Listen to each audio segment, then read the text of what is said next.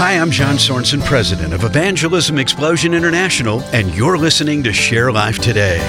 Have you ever asked a friend a question over the phone, but they didn't hear you, and you repeat yourself over and over, but the reception is so bad that all you receive is a loud, What? You know, sometimes this is how we view God answering our prayers, but the truth is, He not only hears us perfectly, but He answers us without fail. It could be the reason that we aren't receiving an answer is because we're simply not asking. If you ask God to bring us opportunities to tell others the gospel, guess what?